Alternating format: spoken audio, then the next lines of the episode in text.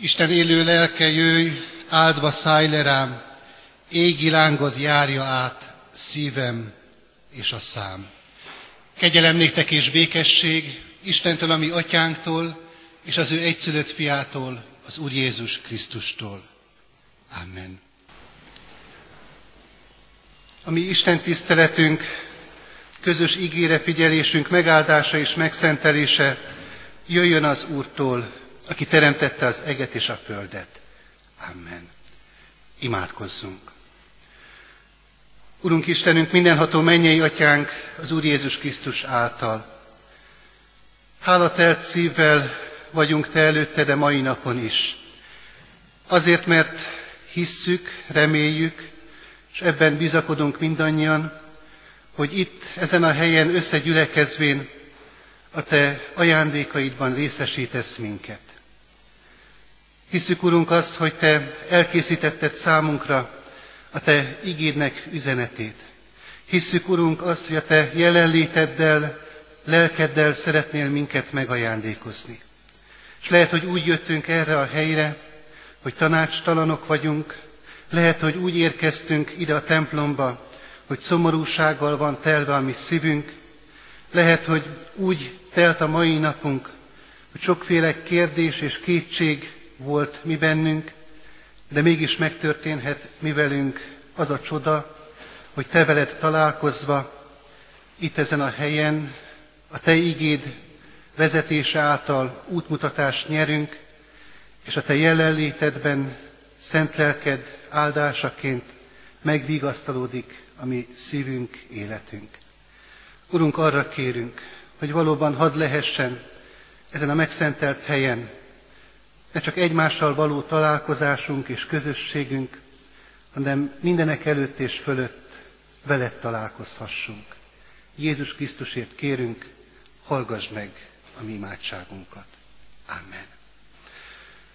Kedves gyülekezet, kedves testvérek, Isten igéjét olvasom, melynek alapján az ő szent lelkének segítségével bizonyságot kívánok tenni. A Máté írása szerinti evangélium harmadik fejezetéből olvasom az igét, a 13. verstől kezdve a 17. vers végéig. Isten írott igéje így szól hozzánk. Akkor eljött Jézus Galileából a Jordán mellé Jánoshoz, hogy megkeresztelje őt. János azonban megpróbálta visszatartani őt, és ezt mondta. Nekem volna szükségem arra, hogy megkeresztelj, és te jössz hozzám. Jézus így válaszolt.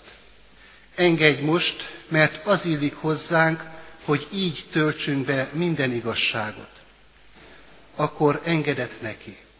Amikor pedig Jézus megkeresztelkedett, azonnal kijött a vízből, s íme megnyílt a menny, és látta, hogy Isten lelke galamb formájában aláereszkedik, és őre ászáll. És hang hallatszott a mennyből. Ez az én szeretett fiam, akiben gyönyörködöm. A felolvasott ige szakaszból a 16. verset még egyszer olvasva emelem ki. Amikor pedig Jézus megkeresztelkedett, azonnal kijött a vízből, és íme megnyílt a menny, és látta, hogy Isten lelke galamb formájában aláereszkedik, és őre áll száll. Helyünket elfoglalva, nyitott szívvel hallgassuk Isten hirdetett igényét. Kedves gyülekezet, kedves testvérek, ezen a héten estéről estére együtt itt a gyülekezet közösségében készülhetünk az úrvacsorai közösségre, készülhetünk pünkösd ünnepére. Ennek a úrvacsorai előkészítő és bűnbánati sorozatnak az első fele, egész pontosan az első három alkalma lélek megjelenési formáiról, másként fogalmazva a Szentlélek szimbólumairól szól. A hét második felében majd szintén három alkalommal a Szentlélek munkájáról hangzik tanítás, arról a munkáról, amit Isten szent lelke bennünk és közöttünk végez. Az eddigi esti alkalmakkal szó volt a Szentélekről, mint aki a tűzhöz és a szélhez hasonlítható. A mai alkalommal arra nézve tanít Isten igéje, miért hasonlítható a galambhoz a Szentlélek. Az első megállapítás, amit megtehetünk ennek a gondolatnak a kapcsán, az az, hogy mind a négy evangélista feljegyzi Jézus megkeresztelésének a történetét, és ennek az eseménynek a kapcsán tesznek említést mindannyian arról is, hogy a Szentlélek, mint egy galamb alá szállt az égből, és Jézusra szállt. És azt is észrevehetjük, hogyha figyelmesen tanulmányozzuk ezeket a följegyzéseket, hogy ennél az eseménynél, Jézus megkeresztelésének az eseményénél mind a három isteni személy jelen volt. Az atya, aki a fiúhoz beszélt, a fiú, aki bemerítkezett, és a lélek, aki galamb formájában leszállt a fiúra. Keresztelő János előtt mindez azt igazolta, hogy Jézus az Isten fia. Ugyanakkor beteljesedett az is, amit Ézsaiás próféta jövendőlt, mely arról szólt, hogy Jézus Krisztuson az Isten lelke nyugszik, mint messiáson. És aztán erről majd Jézus nyíltan beszél is, a názáreti zsinagógában, Lukács evangéliuma jegyzi föl ennek a részleteit, és elmondja Jézus azt, hogy ő, mint Isten lelkével felkent messiás, azért jött, hogy szabadulást hirdessen, és az Isten kedves esztendejének hirdetője legyen. Összegezve mindezeket azt kell, hogy megállapítsuk, a Szentélek leszállása felhatalmazta a fiút, a messiást az emberek közötti szolgálatra. Bibliát ismervén és olvasván számomra az első kérdés ennek a történetnek a kapcsán az volt, hol találkozhatunk először a galamb kifejezésével a Szentírásban.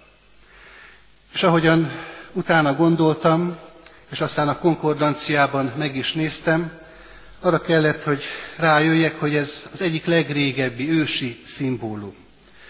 Akkor találkozunk vele először a Bibliában, amikor Noé bárkája megfeneklett az Aradát hegyén, és jól ismert történetből tudjuk, hogy galambot bocsátott ki ekkor a bárkából Noé. A galamb visszajött olajfaággal, ami azt jelentette, vége az ítéletnek, és a kegyelem új korszaka kezdődött el. A galamb ilyenképpen ennek a világnak a megújulását, az új világnak az eljöttét hirdeti, és végső soron az új szövetség kezdetét, amit Jézus Krisztus hozott e világba. Nem véletlen az, hogy Jézus mielőtt elkezdi nyilvános munkálkodását, tanítását, elmenvén a Jordán folyóhoz, keresztelő Jánoshoz megkeresztelkedik.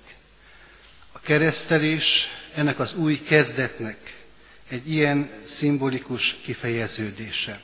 Mint ahogyan a mi életünkben is, annak idején, amikor a keresség sákramentumában részesültünk, annak a híre, annak a reménysége fogalmazódott meg szavak nélkül voltak éppen, hogy Isten valami újat akar velünk kezdeni. A sákramentum és a Szentélek jelenléte ilyen módon is összekapcsolódik. És hogyha a másik sákramentumunkra gondolunk, az úrvacsora sákramentumára, ott hasonlóképpen szétválaszthatatlan ez a kettő. Ott is új kezdetről van szó, újrakezdés lehetőségéről, és a Szentlélek bennünk végzett munkájáról. Nagyon gazdag tartalmú kép az, amit elénk tárul Máté evangélista följegyzése által. Azonban fontos megjegyeznünk azt, hogy tévedne az, aki azt hiszi, hogy a Szentlélek maga a galamb volt. Nem. A galamb csak jelképe a lélek jelenlétének, ami a megnyílt égből, mint egy galamb képében szállt alá. Mit jelent a galamb, mint szimbólum? Az első gondolat, amely talán mindannyiunknak eszünkbe jut a szó, a kifejezés hallatán, a szelítség. És éppen a galamb szelítsége miatt alkalmas isteni tulajdonságok szimbolizálására. Kálvin János ennek a szakasznak a magyarázatánál arra a kérdés, hogy miért éppen galamb, és nem inkább tűz képében jelenik meg itt Isten, Jézus Krisztus megkeresztelkedése alkalmával, ezt válaszolja, tudjuk, hogy mit tanít Ézsaiás Krisztussal kapcsolatosan. Nem kiált, nem lármáz. A megrepett nátszálat nem töri össze. A pislogó gyertyabelet nem oltja ki. És Kálvin János a magyarázatában ezt a képet tovább részletezi, és arra a halk és szelít hangra hívja fel a figyelmet, amely ott és akkor Jézus Krisztus korában, és itt és most, a mikorunkban is egyaránt a bűnösöket hívja naponként az üdvösség reménységére.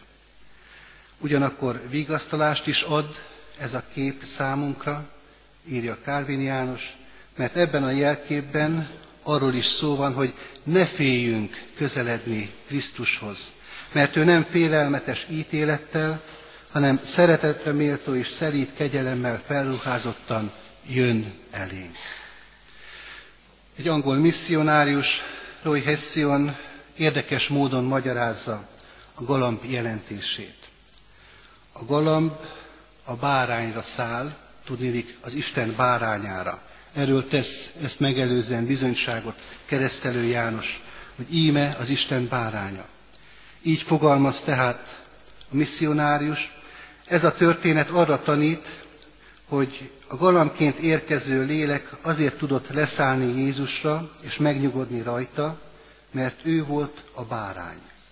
Ha Jézus más természetű lett volna, nem alázatos, engedelmes és odaadó, mint egy bárány, a galamb nem tudott volna megnyugodni rajta. A lélek finom személyét taszította volna, ha Jézus nem szelíd és alázatos szívű. Galamb valóban nem száll farkasokra és más vadállatokra. És nyilván ennek a szimbolikus, képszerű gondolatsornak nagyon fontos üzenete van számunkra is, hiszen a Szentlélek csak azokra száll, azokon nyugszik meg, azoknak az életében van jelen, akik ezzel a Krisztusi lelkülettel élik az életüket.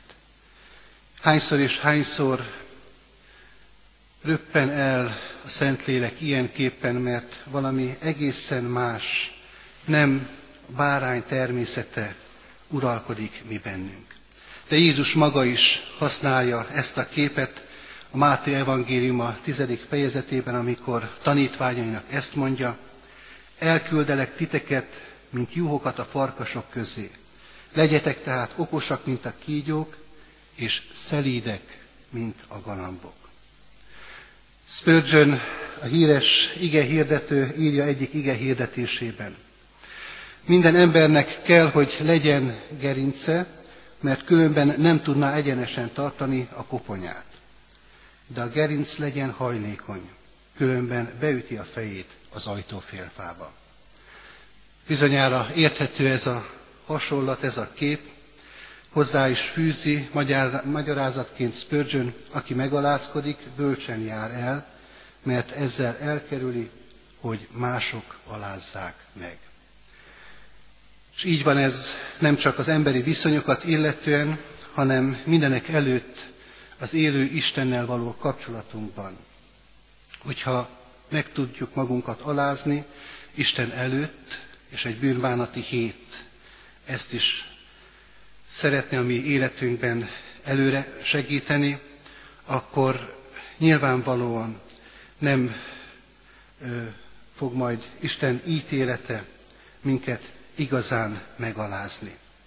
Jézus szelíd és alázatos lelkületéből lesz érthető számunkra, hogy miért megy Jézus a Jordán folyóhoz, hogy aztán ott alávesse magát a bűnöktől megtisztító alámerítésnek.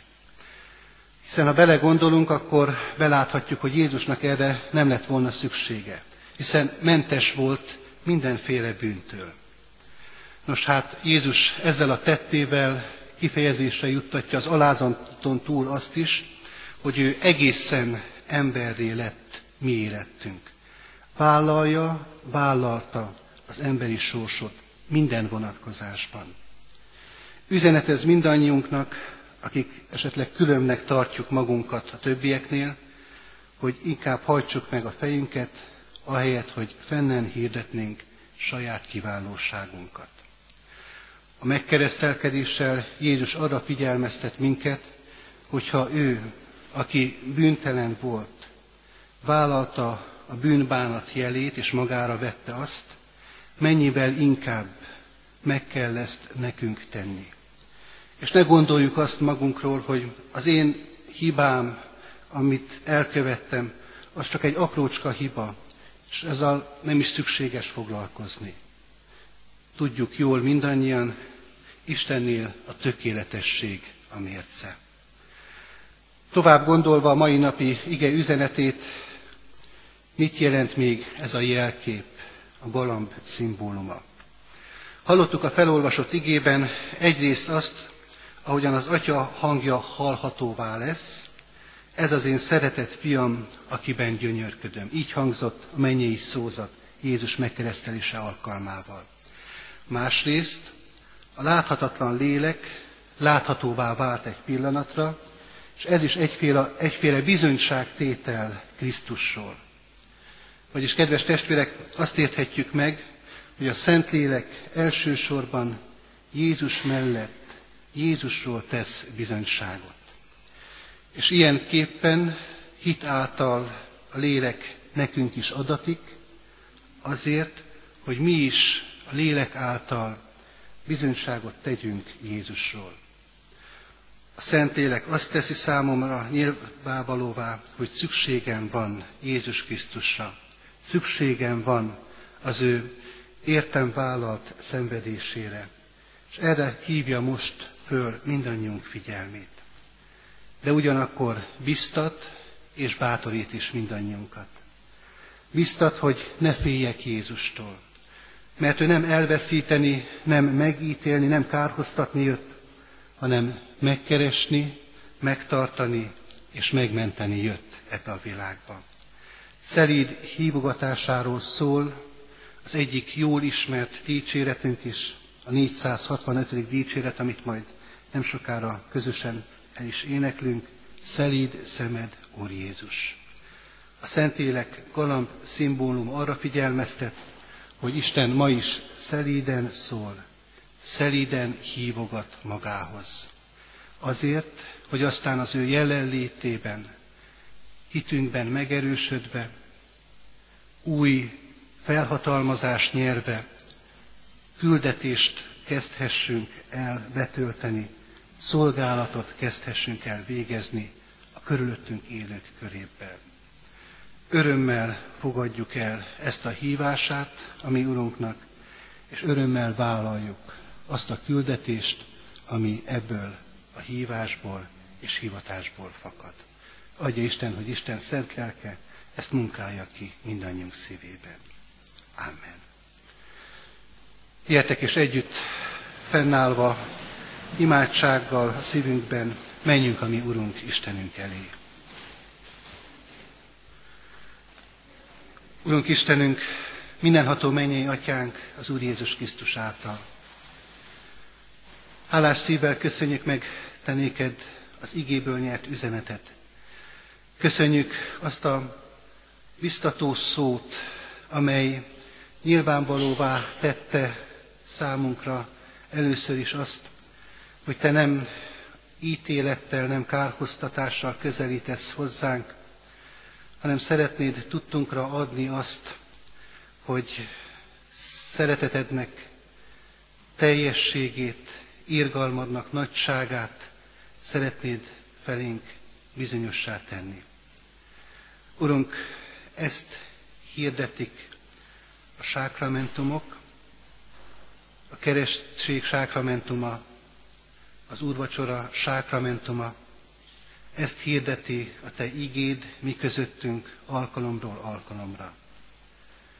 Adj nekünk, Urunk, nyitott szívet, hogy mindezt megérthessük, mindezt hittel befogadhassuk, és mindezek együtt ilyenképpen formálhassák a mi életünket. Urunk, ez a csoda akkor történik meg mi bennünk, hogyha engedjük, hogy a Te lelked munkálkodjék a mi szívünkben és a mi életünkben. Ígéretünk van, Urunk, erre nézve, hogy Te lelked által közöttünk vagy, és formálod a mi életünket.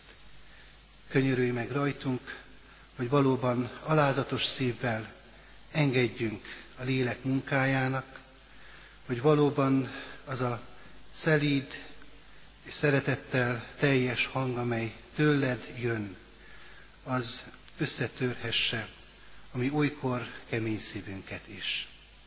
Így áld, így építsd, így növeld, erősítsd a te népedet itt, ebben a városban. Jézus Krisztusért kérünk, hallgassd meg a mi könyörgésünket. Amen. Gyertek és együtt közösen mondjuk el az Úr Jézus Krisztustól tanult imádságot. Mi, atyánk, aki a mennyekben vagy, szenteltessék meg a te neved, jöjjön el a te országod, legyen meg a te akaratod, amint a mennyben, úgy a földön is. Mindennapi kenyerünket add meg nekünk ma, és bocsásd meg védkeinket, miképpen mi is megbocsátunk az ellenünk védkezőknek. És ne vigy minket kísértésbe, de szabadíts meg a gonosztól, mert tied az ország, a hatalom és a dicsőség mind örökké. Amen. Vegyük Isten áldását. Az Istennek békessége, amely minden értelmet felülhalad, őrizze meg szíveteket, gondolataitokat az Úr Jézus Krisztusban. Amen. Mai Isten tiszteletünket a 465. dicséret éneklésével zárjuk. A 465. dicséret mind a négy énekversét énekeljük el. Az első vers így kezdődik, Szelíd szemed, Úr Jézus, jól látja minden védkemet. Mm.